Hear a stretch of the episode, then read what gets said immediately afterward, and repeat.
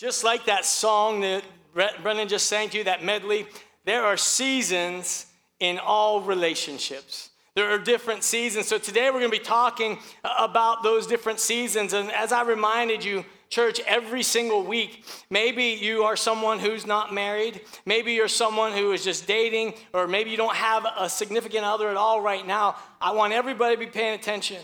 Maybe you're widowed or divorced. I want you to pay attention because you could be helping somebody else out that's close to you in your family with relationships. So today we're going to be talking about those seasons.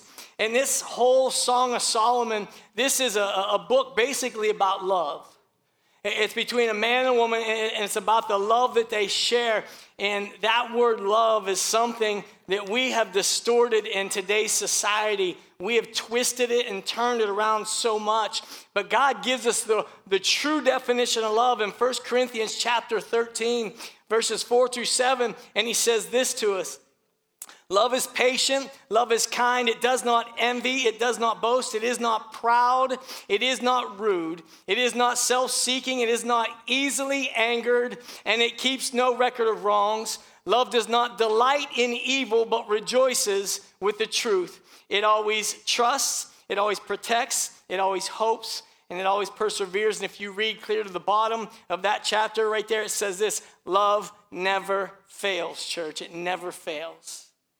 And so today we're going to be talking about those different seasons, and I want to look at how do we either pursue our spouse or how do we go about pursuing a potential spouse.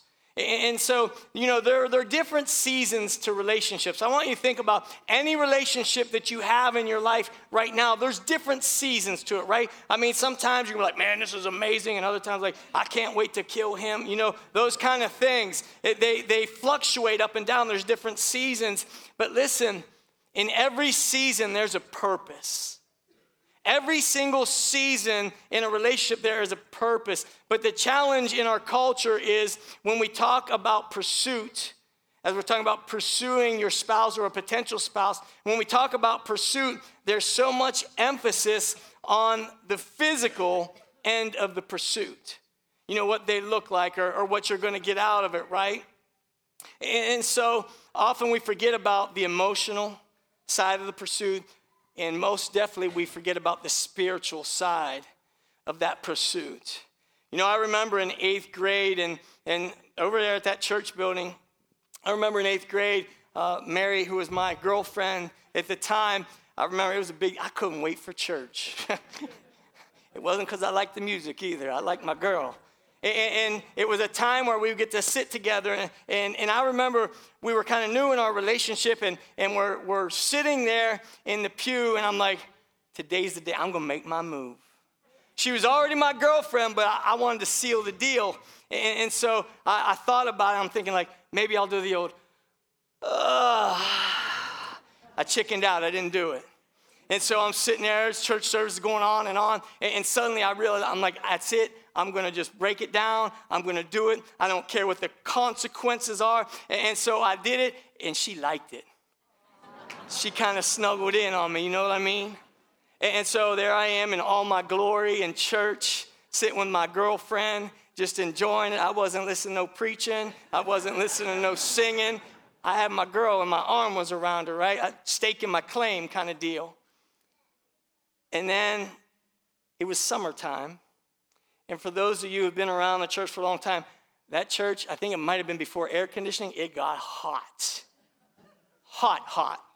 And so we're sitting there, and I got my arm around her, and all of a sudden I see Mary lean over to her friend. Her name was Jennifer Kim, and they're whispering. I'm thinking, like, yeah, she's talking about how great I am and all this kind. And then Jennifer writes on a note, and then she hands it over to me, and the note said this: Mary wants to know if you will take your arm off of her because she's too hot.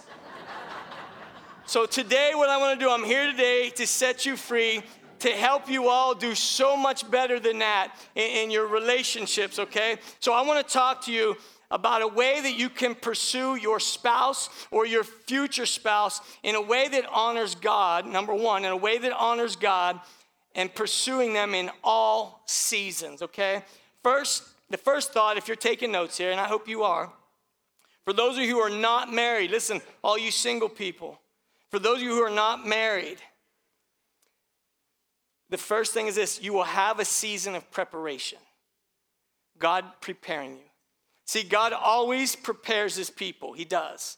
So you have a season of preparation. And listen, God loves you enough. He loves you enough to prepare you to walk through whatever season is you're going to go in life, and a season of preparation. So we're going to go to the Song of Solomon. Remember, this is where we're at. We're in chapter 2 today, and I want to start out with verses 11 and 12, and check this out. This is the girl. She's speaking here. She says, "See, the winter is past, the rains are over and gone, flowers appear on the earth, the season of singing has come, the cooing of doves is heard in our land." And so, church, winter is the season that they were at in this relationship. So what season will they be in if they're coming out of winter? Remember, this is preschool, kindergarten stuff. What season? Spring, right? So they're entering into spring. In their relationship, it's the spring season, and she has recognized that they've had that season of winter. And you know what winter's like, right? It's hard, it's cold, it's rough.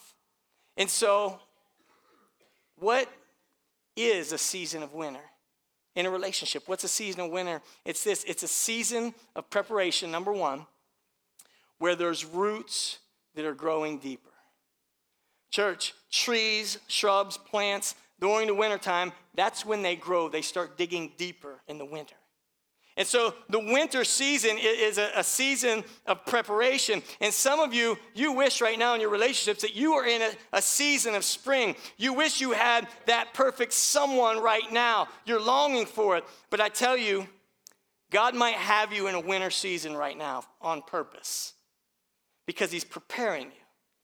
Church, he's preparing you for spring. It might be a season that you need to focus on yourself. It might be you getting better to yourself. It might be you getting closer to God. It might be where you have to work through some issues. You know what your issues are. You got issues, right, church? We all do. That you might have to be working through some issues. So why would we? A lot of people think that when you're going through issues, like, if I had a man or a woman with me, you know what? Things would be so much better. No. Why would you want to bring someone else into your mess? Because it's going to end in crazy. Seriously, it's going to end in crazy. I don't know what this looks like for you, but don't neglect God's work during the winter season. Don't neglect that work. See, some of you would love to be in that relationship, but quite honestly, God is healing you right now. He's healing you from some past hurts that you've had in your life. Maybe you had a marriage that went horribly wrong. Maybe you were dating someone who's betrayed you terribly. Maybe they hurt you, and you're trying to learn right now to forgive. You got to forgive, church. You do. Maybe you're starting to heal your soul right now because of something that was done to you. You know, you're getting to a place where you're almost able to start trusting some people again in your life, right? You're in winter. But listen, God is preparing. He's doing a work in you. He's preparing you for that next season. You know, church, it could be spiritually speaking, that your spiritual roots need to grow deeper. That you just need to get closer to God first. They have to grow deeper. Those spiritual roots, you getting closer to God, they have to grow deeper before you are strong enough to sustain the weight of a relationship. Because listen, if you don't have a strong foundation centered in Christ Jesus, I'm telling you, relationships are going to be brutal. They will be. So some of you, it might be very practical. You might need to learn to make your car payment every month on time. You might need to learn to show up on time for work every day. Before you get in a relationship and trying to take care of somebody else, you need to learn how to be practical and take care of yourself. You need to maybe even learn to change your underwear more than every 3 days, fellas. You really need to learn some responsibility before you can be in a good relationship. You got to learn some responsibility. You're in a winter, and listen, winter is not a bad thing. It's not. It's where you grow. And you can't have spring without having winter. You can't have spring without having winter. See, you might be in a season of preparation. You might struggle Listen to me. You might struggle with how to date a guy or a girl with integrity. You know what I'm talking about? You might have a hard time knowing how to date someone with integrity. And some of you all, basically all you know how to do in a relationship is sin. And God wants you to correct that. He doesn't want you to live your life that way. And so maybe it's you're being dishonest with your words with someone. Maybe you got wandering eyes towards someone else, right? Maybe you're crossing those sexual lines that God has put in place for your own good, by the way. Maybe you need to quit dating until God can renew your mind. So if you are in a winter, embrace the season, church. If you're in a winter time, you embrace the season and you let him prepare you. If you're not married yet or you're dating, listen, you're in a season of preparation. Second season I want to show you today is this, a season of infatuation. A season of infatuation. It's when you meet someone. And man, when you first meet that person, right, it's interesting, it's fun, it's very exciting. You meet them and you think, man, they're perfect, right? Perfect. They're just the greatest. You know, all the love songs on the radio, every time you hear one, it finally makes sense to you, doesn't it? You're like getting it now because you're infatuated, right? You know exactly what I'm talking about. You look up into the clouds and you see hearts up in the clouds, even though nobody else sees them. It's the signs you're looking for. This is most likely what's going on. It's a season of infatuation. Check out Songs chapter 2, verse 8. She says this, "Listen, my beloved, look, here he comes, leaping across the mountains, bounding over the hills." So she sees him coming towards her, and he's all excited. He's thrilled to be heading towards his lady, right? He's just got it going on. And so picture this for a moment. He's so in love. He's so in love, so what is he doing? Man, he's moving fast. He's light on his feet, right? You know, I'm coming to see you, smiling from ear to ear. He's waited all day long for this moment right here. You know, we're going to the movies tonight. I brought you some candy because I'm too cheap to buy it at the counter, right? And I even got you a card, baby. I was thinking of you today. So here he comes, bounding over the hills, it says. Check out verse 9 with me. And it says, "My beloved is like a gazelle or a young stag. Look, there he stands behind our wall, gazing through the windows, peering through the lattice." Now, we could look at this a million different ways right here, church. We could say, all right, he's playing peekaboo. Hey, I see you. Waiting for her to see him. But it can also be creepy. If you aren't in a really close relationship, don't you be peeking around and looking, okay? You just don't do that. You know, in some ways it can be creepy. In other ways it's absolutely cute to your lady. Don't be doing that, right, when it's creepy. You know, it's inappropriate if you know what I mean. All right? So as long as we got that out of the way. So it's kind of like, you know, he's like, hello, you know, I think you're so cute kind of look. He's just looking at her, waiting until she sees him. And here's the thing, church. In verse 9, she likes it. She likes it. He's being very flirty with her. And so here's the deal. Here's how it breaks down. 20 years later, it's 50-50. In this relationship, 20 years later, it's 50-50. 50% of the time, she will like it, fellas. But the other 50% of the time, she'll hate your guts for it. She will. I don't know. It's a phenomenon, right? It's the weirdest thing. You know, men, if you aren't married yet, you need to know this. Seriously, you do. You got to get this down. When married, you can come up to her on Monday. You can say something cute. You can say something. She's like, oh, you're adorable. And if you do the same exact thing on Tuesday, you are disgusting. Why are you talking to me and why are you looking at me that way? True story. Ladies, I don't know. There's no rhyme or reason. It's the mystery of women that nobody has figured out since the history of the world. So, okay, he's peeking at her, and she thinks it's adorable. Let's go on verse 10, if you will. It says, "My beloved spoke to me and said to me, 'Arise, my darling, my beautiful one, come with me.'" So, church, listen, they're going on a date. They're infatuated with one another. So there is that season of infatuation where everything's good, right? Everything's perfect. Maybe you have a season like this in your life. You know, I did a little bit of research this week on infatuation, the emotions behind infatuation. And experts say the infatuation season, it lasts about a month to 6 months. That's it. About a month to 6 months. And in very, very rare cases, it can last up to 2 years, that infatuation season. So a lot of times you're in a season of infatuation, you're thinking, man, it cannot get any better than this. And then when it gets bad, what happens is you panic. You panic about it. And you're thinking like, man, what's going on here? I can't handle this. And you panic and you try to run. Guys are known for this. They run, right? When it gets bad, you panic and you take your toys and you go. That's what a lot of guys do. But see, when you're in that season of infatuation and you think it can't get any better than this, I want you to know, church, it can get indescribably better than that. It can get way better than an infatuation stage, but it first has to get real. Relationships have to get real first. During infatuation, what you feel, it isn't real.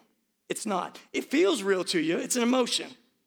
But it's not real. It's not the depth of commitment of that real sacrificial love. See, if you work through everything, through the everything is perfect phase, to the this dude is not perfect at all phase, and you actually lay down your life to serve someone in marriage. Church, did you hear what I say? To serve someone in marriage. You are called to serve the person that you are with. We are called to serve one another. The Bible makes that clear to us. It's not one person serves the other one and the other one gets a life of leisure. No, you are to serve one another. And so you go through some really good times and you go through some really hard times. Some things you're like thanking God, like, oh God, this is awesome, thank you. And then other times, you're just asking God to help you hold on till things get better. So you learn to forgive one another. Church, you learn to work through the pain, and you learn to seek God in all seasons. Think about this, 10 years, 20 years, 45 years into it, into this relationship. You can have something indescribably and infinitely better than the infatuation stage. If you want it, you got to want it. If you want it, you can have that, right? And because you can have the lay down your life to love him or her as Christ loved the church, right? I'm talking about the depth of intimacy and friendship that stands the test of time. You can have that. If your marriage honors God, listen to me. If your marriage honors God, you will work through all those seasons. You will. And for those of you dating right now, I know you're infatuated with your hottie, okay? I know you are. Let me give you 3 things to limit during this time. Parents, pay attention. This will help you out, okay? Limit your time, your talk, and your touch. Limit your time, your talk, and your touch. You're going to want to spend every waking moment together, right? So listen to me. Don't abandon your friends. Don't you dare quit your job to spend all your time with this person. You incorporate yourselves into each other's worlds. I'm talking about family. I'm talking about church. I'm talking about friends. Your potential success will depend on being in a spiritual community. In a spiritual community where there's strength around you. Don't you dare abandon all your relationships to go after one person. So you limit your time. You limit your talk. Listen, don't you dare on your second date say that I love you. You are the one for me. I've been waiting for you. Ladies, I'm telling you, if someone is telling you that right now, more than likely you want to run. Seriously, it doesn't work that way. Right? He might be playing with your heart. This happens all the time. People get too serious with their words. They get too serious with their words, and they are putting too much pressure on a relationship that doesn't have the foundation to withstand that kind of pressure. So you build a spiritual relationship first, spiritual friendship first. The longer you're building a friendship, the stronger the foundation would be For those of you who are dating, I'm telling you, one of the greatest people that you can date and marry is someone who is a really good friend first. It works out so much better. So, the longer you're building that friendship, the stronger the foundation will be. And if you overspeak, the relationship is going to crumble quickly. It really will. So you limit your time, right? You limit your touch. I'm sorry. You limit your time. You limit your talk. And the last thing is this, limit your touch. Listen, I'm being straight up here, right? I'm going to be straight up. The moment you start honking, squeezing, patting, whatever you want to call it, all right? I'm being honest. Song of Solomon. Then all of a sudden, those lustful emotions are going to take over. It really is. And the relationship will go somewhere that God does not designate it nor want it to go. And you do not want a relationship built on a lustful attraction. It's going to collapse quickly. It will crumble. You want to build on a spiritual attraction, a friendship attraction, and on a solid foundation. So in your infatuation time, you limit your time, your talk, and your touch. And so what are you going to see? You will see that you're dating someone. You will have a season of preparation. You may also have a season of infatuation. In all those seasons, I want to encourage you to pursue intimacy. The world confuses that word. We screw up love. We also screw up intimacy. And everyone thinks intimacy is romance, right? It's not. Intimacy is not romance. Intimacy is not flowers. It is not chocolates. It's not romantic dates. That's not intimacy. If you want to know what intimacy is transparency.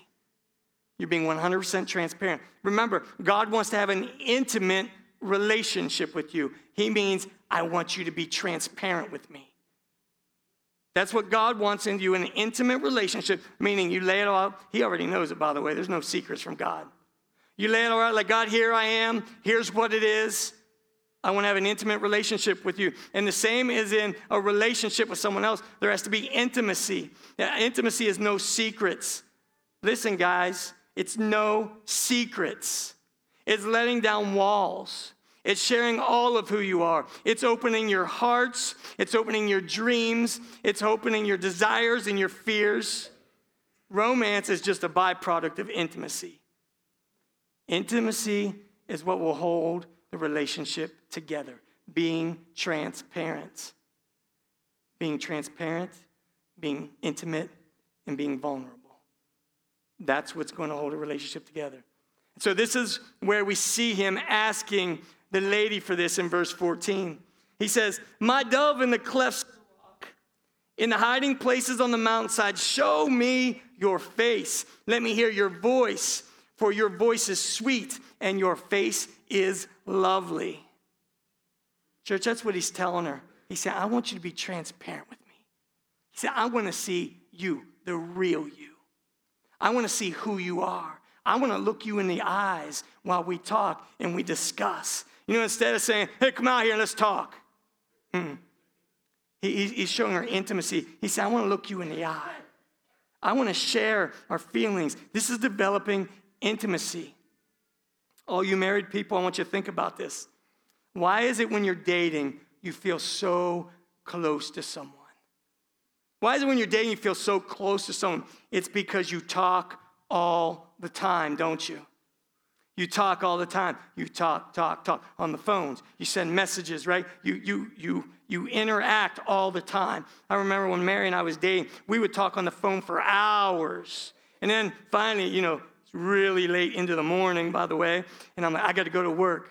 I said, we got to go, and she always said, you hang up first. I ain't hanging up first. You hang up first, right? And so the conversation goes on for another 20 minutes. Nobody wants to hang up first. You talk all the time. And then you get married. And something happens. You stop talking. It's a very common problem. You get married, and then life starts to happen fast. You get busy, don't you? You get busy, and you wonder why you're not as intimate. For guys, we don't need as much talk as the ladies do we? You girls, you need talk. You do. See, guys, we just want the headlines. Just give us the facts. Just give us the short story. Give us the quick version. Give me the facts. That's what I need to know. Ladies, no offense. Please don't take offense. But you want 60,000 pages of detail. My brain cannot hold that much detail.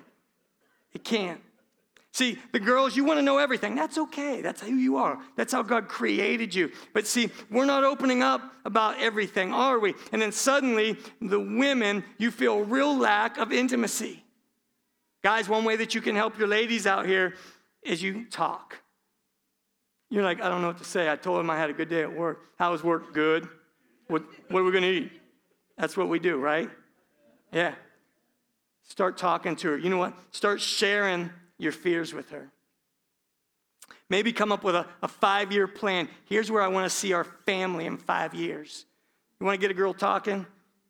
Tell her, here's where I see ourselves in 5 years from now. She'll have all kinds of input on it. Tell her about your fears. Open up and talk about where you feel weak. Guys, you know you do feel weak in some areas. You are.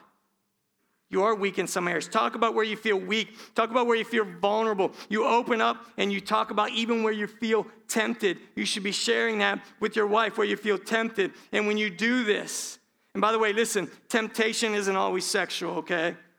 As soon as someone says the word tempted when it comes to God, they instantly think sexual.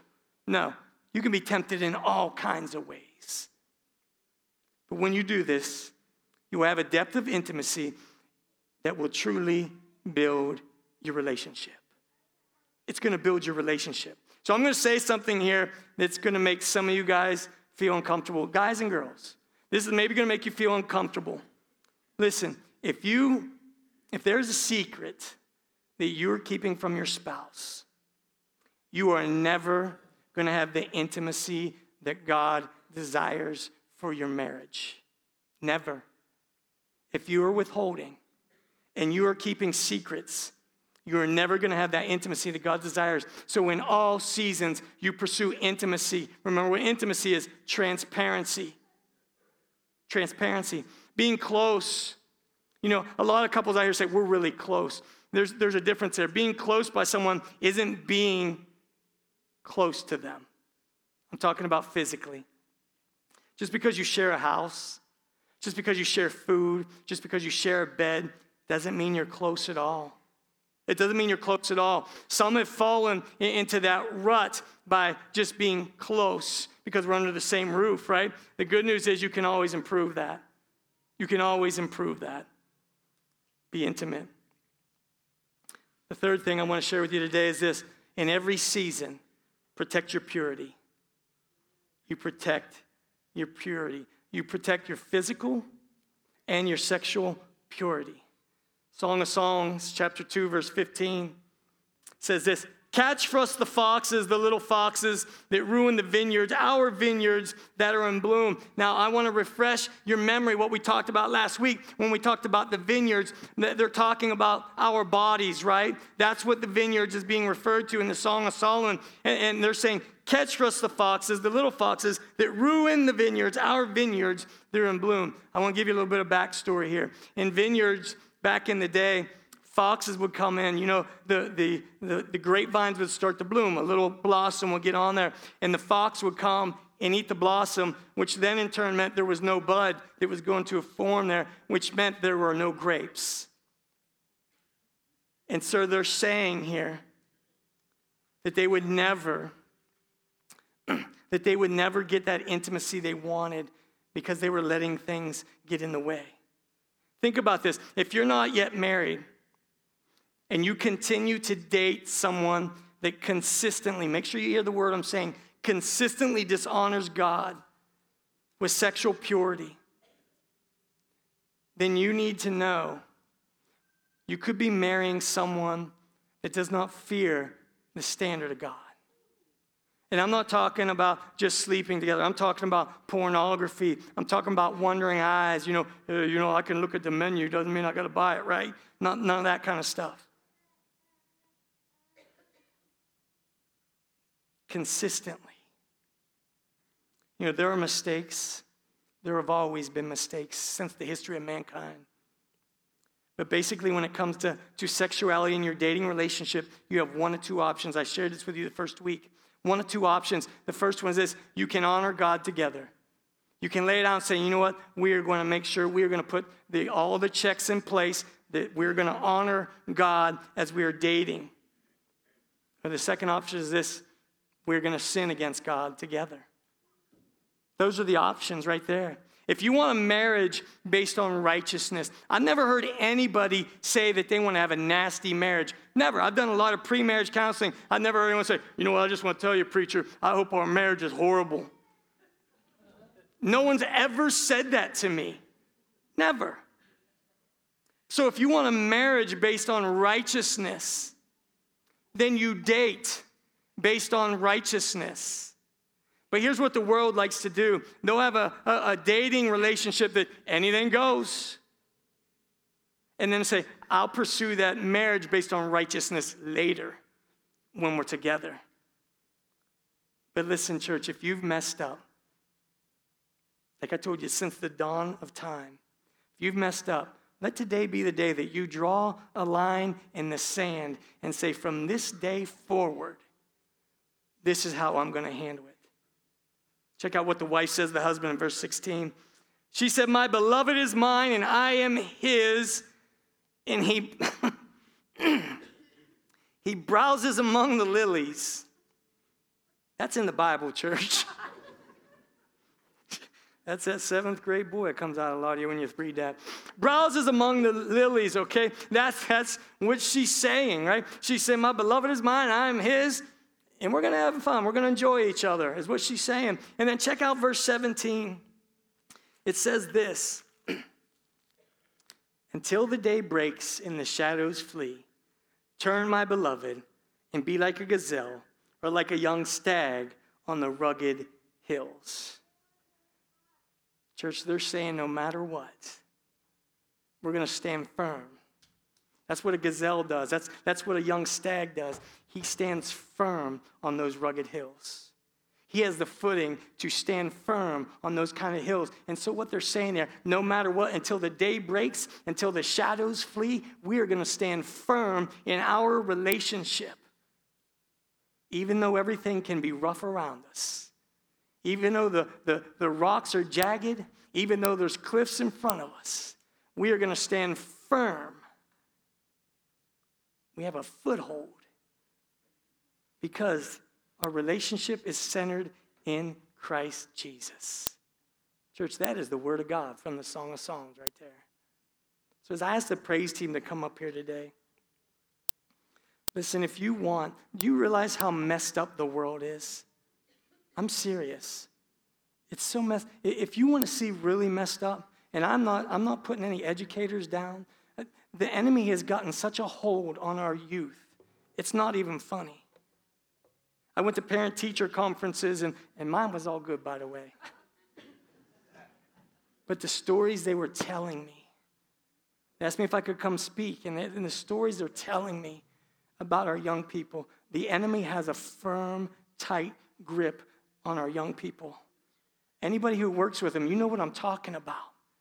You put them all together and you see this. And so their view of how life should be, their view about what a relationship should be, their view on even what a marriage should be, if they even believe in marriage, is so twisted and so screwed up. But listen, I want to tell you this. If you want what everybody else has, I'm talking about the world. You want a screwed up relationship? You want one that's messed up? You want one that's hard and filled with heartache? Then you do what everybody else is doing. Seriously, if you want what everybody else has, then you do what everybody else is doing. But if you want what a few people have, those who are willing to follow the word of God, those who are willing to stand firm for what they believe in and what it is that God has called them to, if you want what a few people have, then you do what a few people do. That's what God's word says. And it says this: you seek Christ first. You seek him first. Too many people are like, I got to find a girlfriend first. I got to find a boyfriend first. I got to find a spouse first. And then I'll worry about God later. No, listen, you seek Christ first. You aren't seeking a spouse.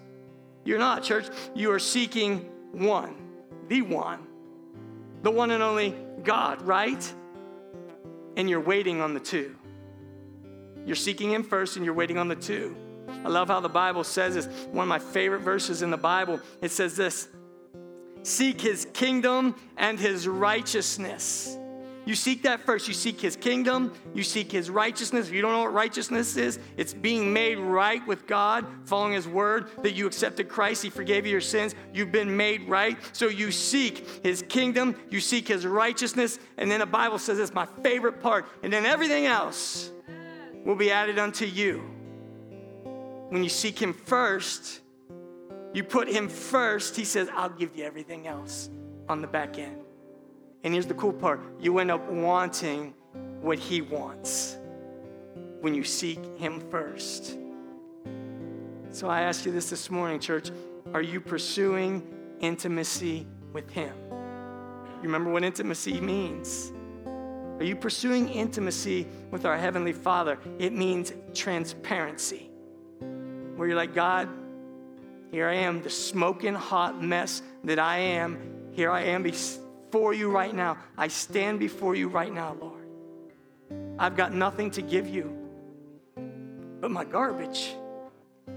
I've got nothing to give you but my pain. I've got nothing to give you but my hurt. And Lord, I stand before you now. You already know, but I want to tell you what it is. Are you pursuing intimacy with him, church? Are you going to him daily and praying to him? Sharing your faults with him, sharing your shortcomings. You remember what it says in Romans, all men fall short of the glory of God. That means all of us ladies too. You're included in that.